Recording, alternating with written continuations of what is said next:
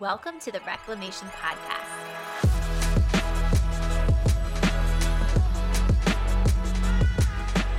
Reclamation is a project that we have started to explore faith and what it might look like outside of institutional churches.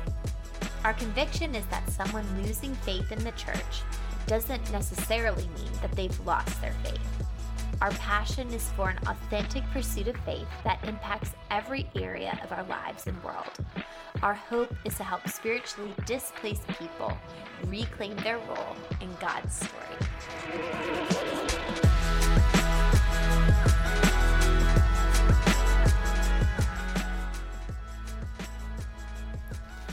Hello, everyone, and welcome back to the Reclamation Faith podcast. Josh and Allison are here. Hi, everyone. And it's so good to be recording again I after know. a bit of a hiatus. It has been great. Yeah. We, as those of you who follow us on Instagram or Facebook have seen, we had, I shared sort of a vulnerable post last two weeks ago. Yeah, just about. two weeks ago Tuesday, and um, we just wanted to give no more than two minutes to that situation.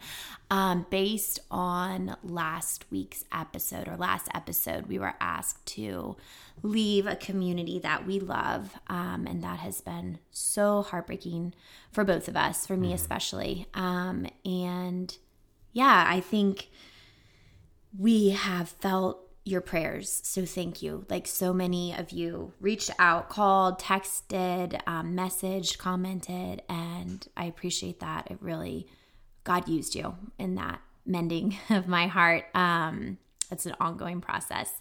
But I do also want to speak to our last episode because something that Josh and I, in like evaluating what we said, want to clarify is that for and that we kind of wish we had edited in or had like a thesis statement that was a little more clear. But if you happen to have listened to it or are going to after we pique your interest with this apology, What could they have said? um, then the one thing that we want to make sure that is clarified is that if you desire to persist with Jesus, um, if you want to reclaim your faith and walk in God's greater story, then absolutely the Bible is an important part of that journey with God. Um, that's not something we were suggesting you throw off or get rid of. Uh, but you might want to take a minute or a few days to evaluate how you're thinking about the Bible. What systems do you bring to the Bible and assumptions?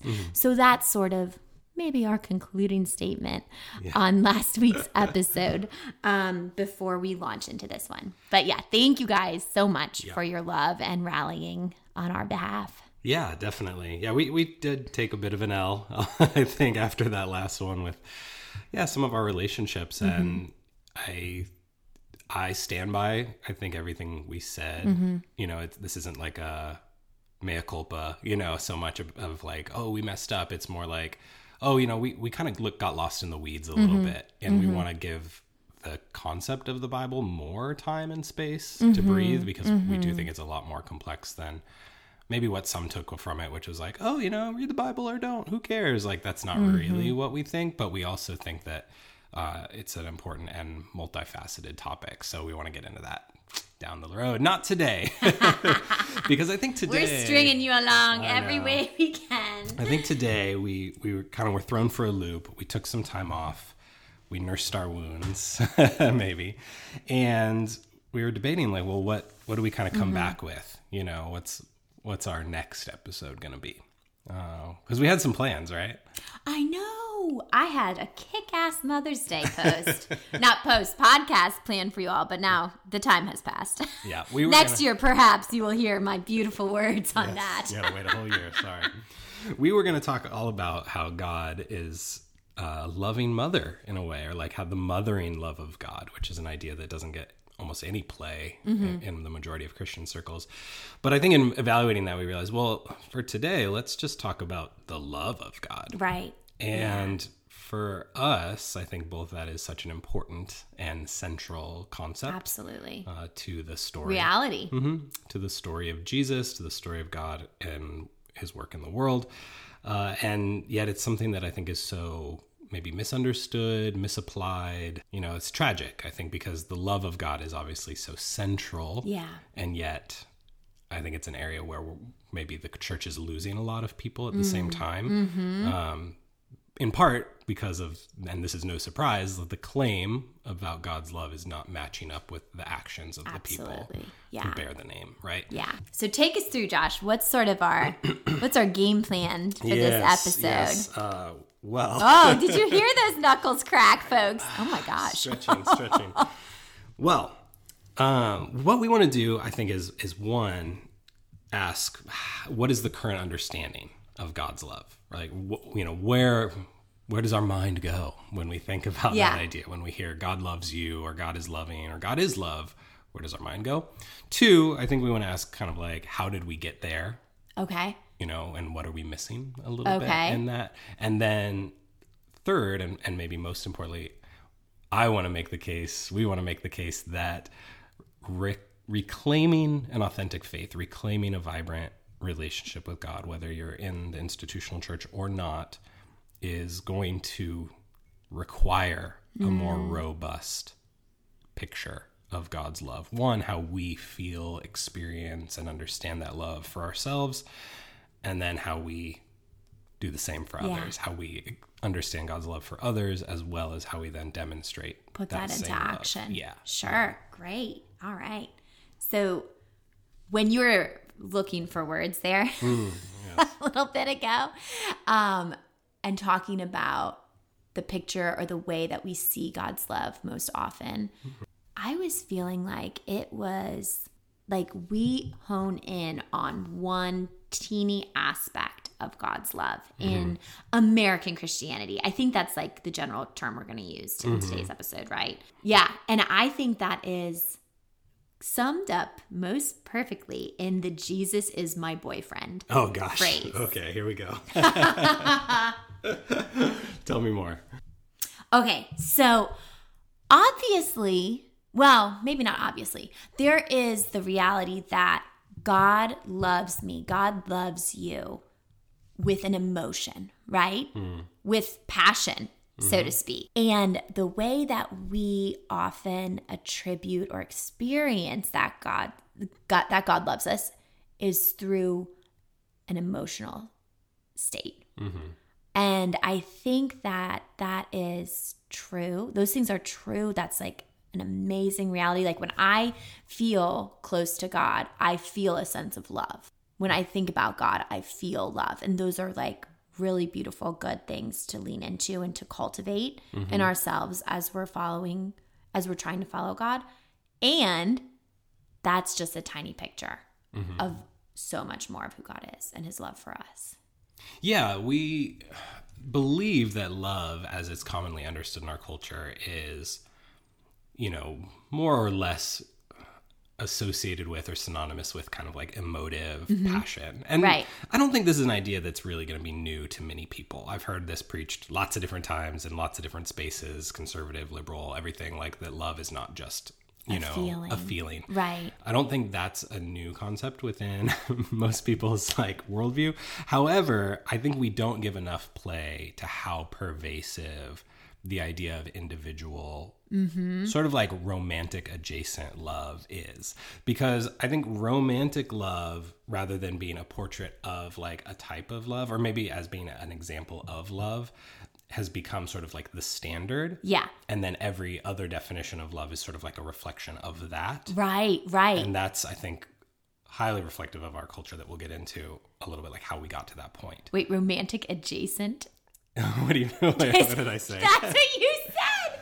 Romantic adjacent. yeah yeah so love that uh, basically comes down to you know how everything is evaluated about my passion towards or feeling towards Okay, something. Like, okay. How much do I care about something? Yeah. And we, you know, say, oh man, I love this restaurant or I love this group of friends or I love this movie. And, and all, almost all of it is reflective of like passion, Mm-hmm. which is, yeah, adjacent to like kind of the, the standard, which is romantic love, falling in love. And we know maybe that love is not an emotion, but I think that we still associate the concept of love with an individual choice. And, Okay. and that's where I think we've missed a bigger understanding of God's love, uh, a crucial understanding of God's love. So does that make sense? Definitely. Yeah. But there is, I mean, there is a, an element of choice. Oh, there definitely is an element of choice for sure. I think what the the confusion or maybe like kind of the modern understanding of love is that that choice is the ultimate like individual decision rather than a bigger sense of responsibility or loyalty. So Okay. what I'm getting at here is is when you read the word love in the Bible, the Old Testament and the New Testament, you're reading a word that was written in a cultural context in which romance wasn't really a thing. Right.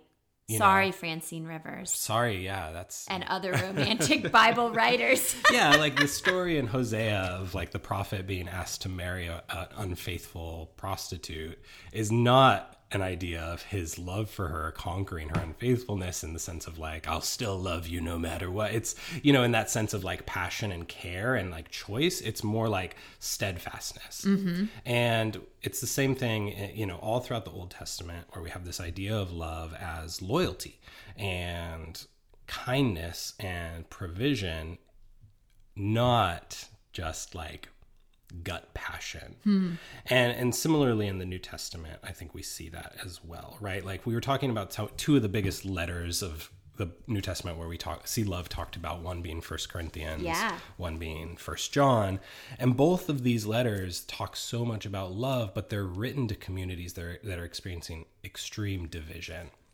And so what the authors are are talking about when they say love is not so much, oh, you know, I don't know, choose to feel good about the other party. It's rather choose to make peace with and be in relationship with and seek harmony with those who have who have wronged you. You know, continue to be unified, quote unquote, in love. Right, right. And that was a phrase, Josh, that we kept coming back to, I think, when we mm-hmm. were talking through this episode, guys, was choosing to be in relational harmony. Mm-hmm. And that's demonstrated by God Mm-hmm. just time and time and time and time again Yeah. throughout the story of Scripture. And if you talk to anyone who is older or who has been a believer for a long time, you're going to see that in their life too. Mm-hmm. Yeah. Um, so, you know, the, the concept that we see, I think, in the Bible over and over is this word in particular called chesed, which is often translated like loving kindness or steadfast love. And it's used over 250 times in the Old Testament.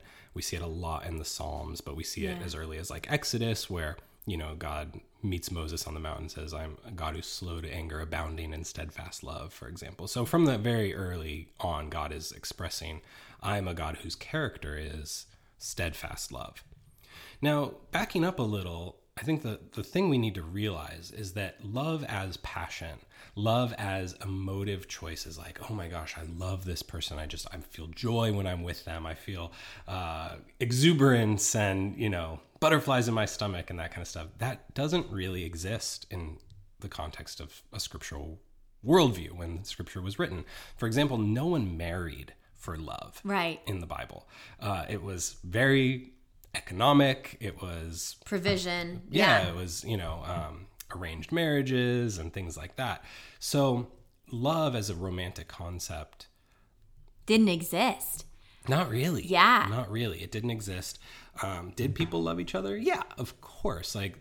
Like for example, you know, we see in the Bible the Song of Solomon. It's this Oh, very true. whole book of romantic passion. Um, or we have uh, Rachel. Yeah, Jacob marries Leah, duty, um, and But he responsibility. really but has he- eyes for that other one. Yeah, but he loves Rachel, uh, and so of course we see it. It's there, It's not the driving force. right?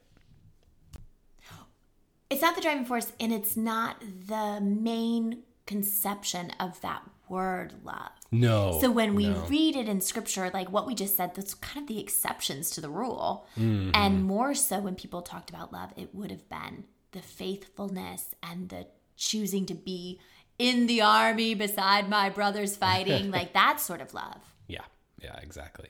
People experienced emotional love, but it wasn't a societal value. Right. I was just gonna I was just thinking that it was it existed, of course, and it wasn't something to build your life upon. No, it was not. However, Which, oh, if I mean, I don't know if I'm getting off the outline here, but comparatively, that's almost the only thing we're taught To as a culture to build our life on. Yeah, in today's society. yeah, dude, I would do anything for love. Right? Like, I, we will do. Let's hear it, Josh.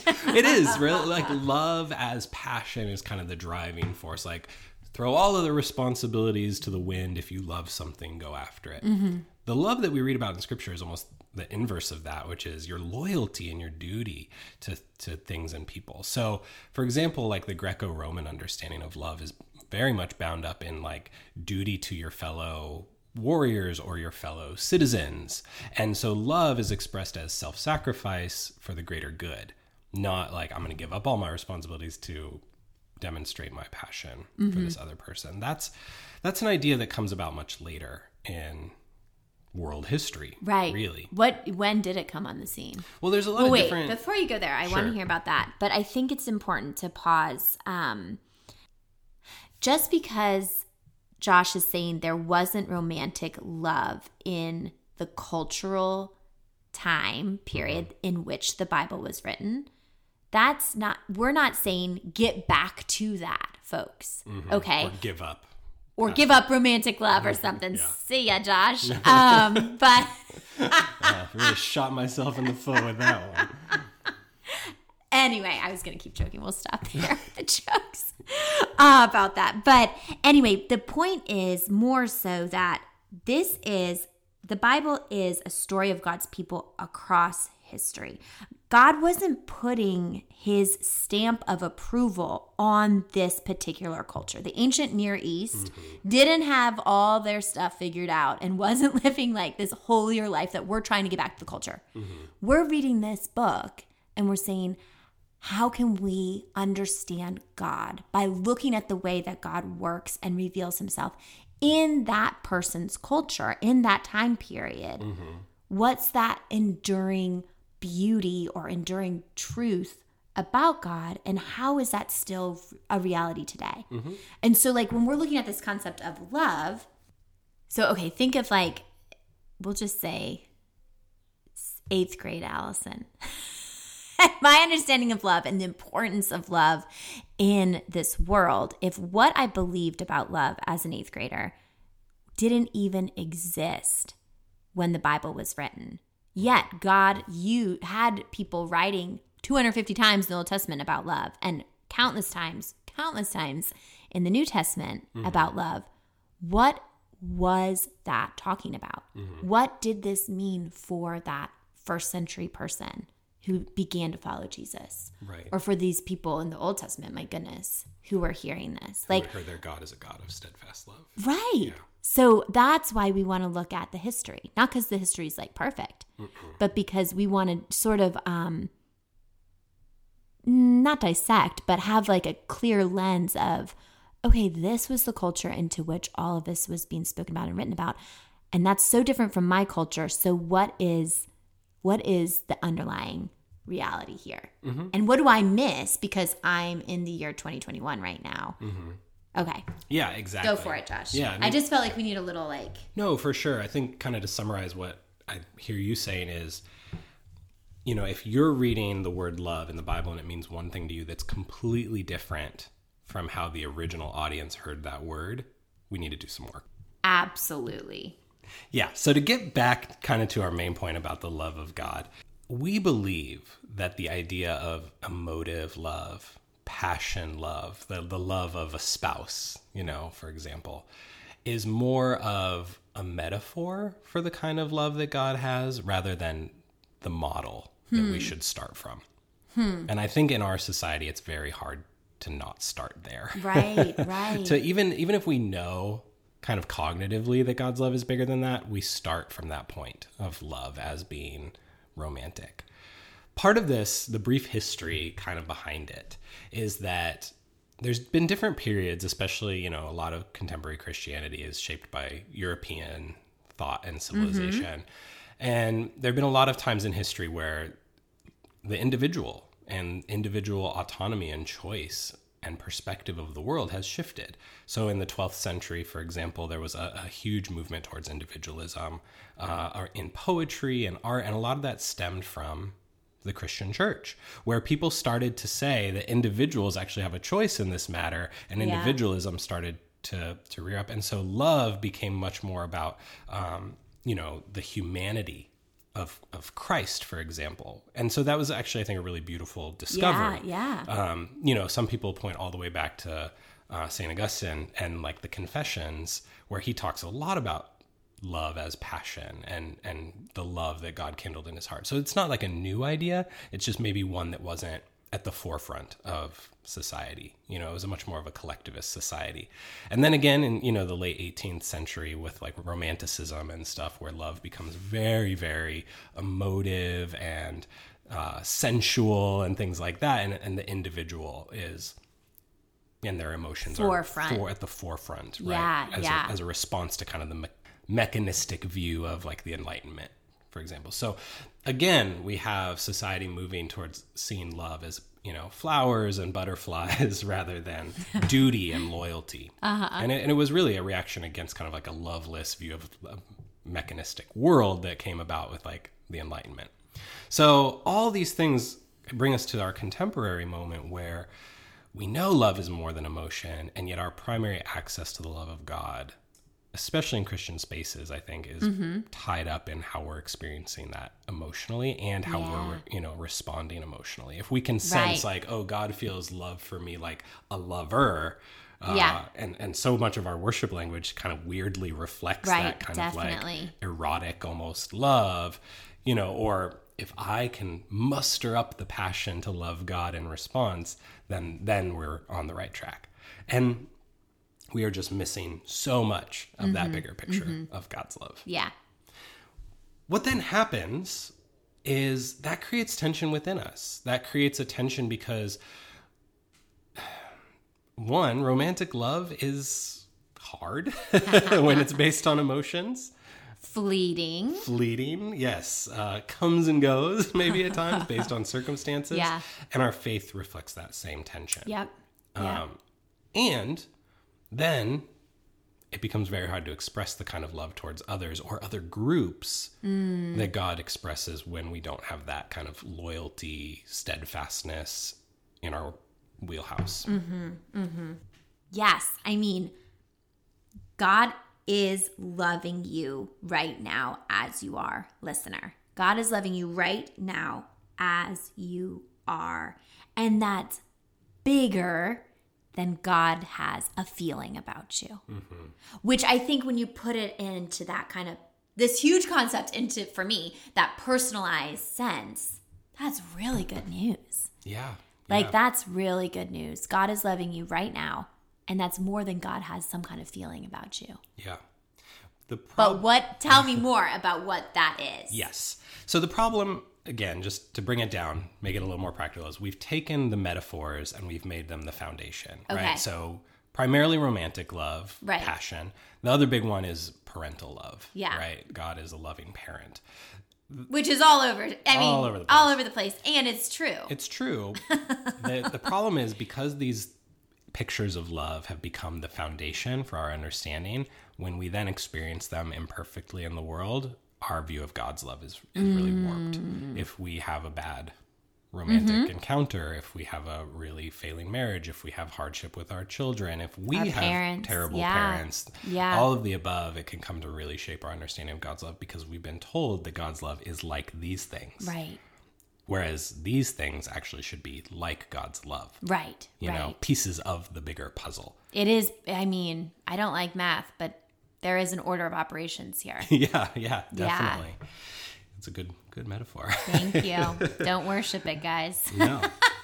So then, you know, then you have to ask, well, what is the foundation, right? If we've made it into hmm. into some- Romantic love. Right. If we've made it in the illustrations in the world into the foundation, and those aren't it, and that's not doing it, what is the foundation? And here's here's the big thing, right? The love of God, like we said earlier, is God's reparation of relational breakdown. Hmm. God repairing relational brokenness. Okay. We put that as harmony, right? Yeah. If you look at, at the the story of Genesis, kind of the problem as it exists, it's sin, brokenness, broke relationship between humanity and God, and humanity and humanity, and humanity and self, and humanity and creation. Right. And God's love is the repairing glue that is seeking to put all those relationships back in order. And when we read about the love of God in the Bible, and if we understand it in its cultural context, we see that that love is almost always about fidelity and repair and steadfastness, even when the other party is in the wrong. You know, grace and, and love can't really be separated because there is that kind of unmerited nature of God's love to say, I will continue to love you despite these circumstances. Absolutely. And so, what we want people to hear, uh, maybe above anything else, uh, and what's super important to us in this heart of reclamation is the idea that you are loved deeply right now, completely absent of any effort on your part to be loved or to hmm. earn that love. Yeah. And I don't know, there have been times in my Christian faith where that feels cheesy and simplistic, but it's also super revolutionary and important. Right. Because the problem we're seeing in the world right now is not people who feel like, oh, I hear that God loves me and I understand it so much that I'm just bored of it. It's we see, right? The problem we're seeing, the, the, the reason so many people are fleeing the church is that they don't feel that the church loves mm-hmm. or that Christians love, or maybe Yeah. that they are loved Yeah. or maybe that there's even a God who loves. And so, what has happened to get us to this point where the, the almost central concept of the story of God, which is his love for his creation, has di- been so disrupted that people are, are fleeing that story?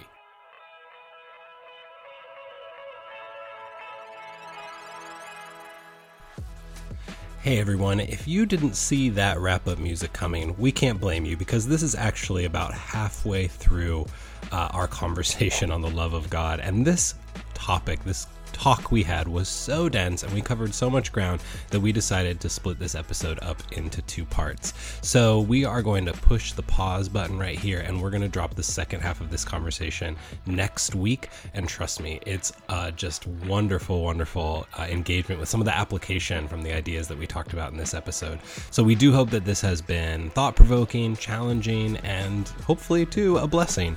And we encourage you to tune in next week as we uh, continue with this conversation about rethinking, redefining, and hopefully broadening a definition of God's love in a way that truly impacts our lives and our faiths. Thank you so much. Have a great week.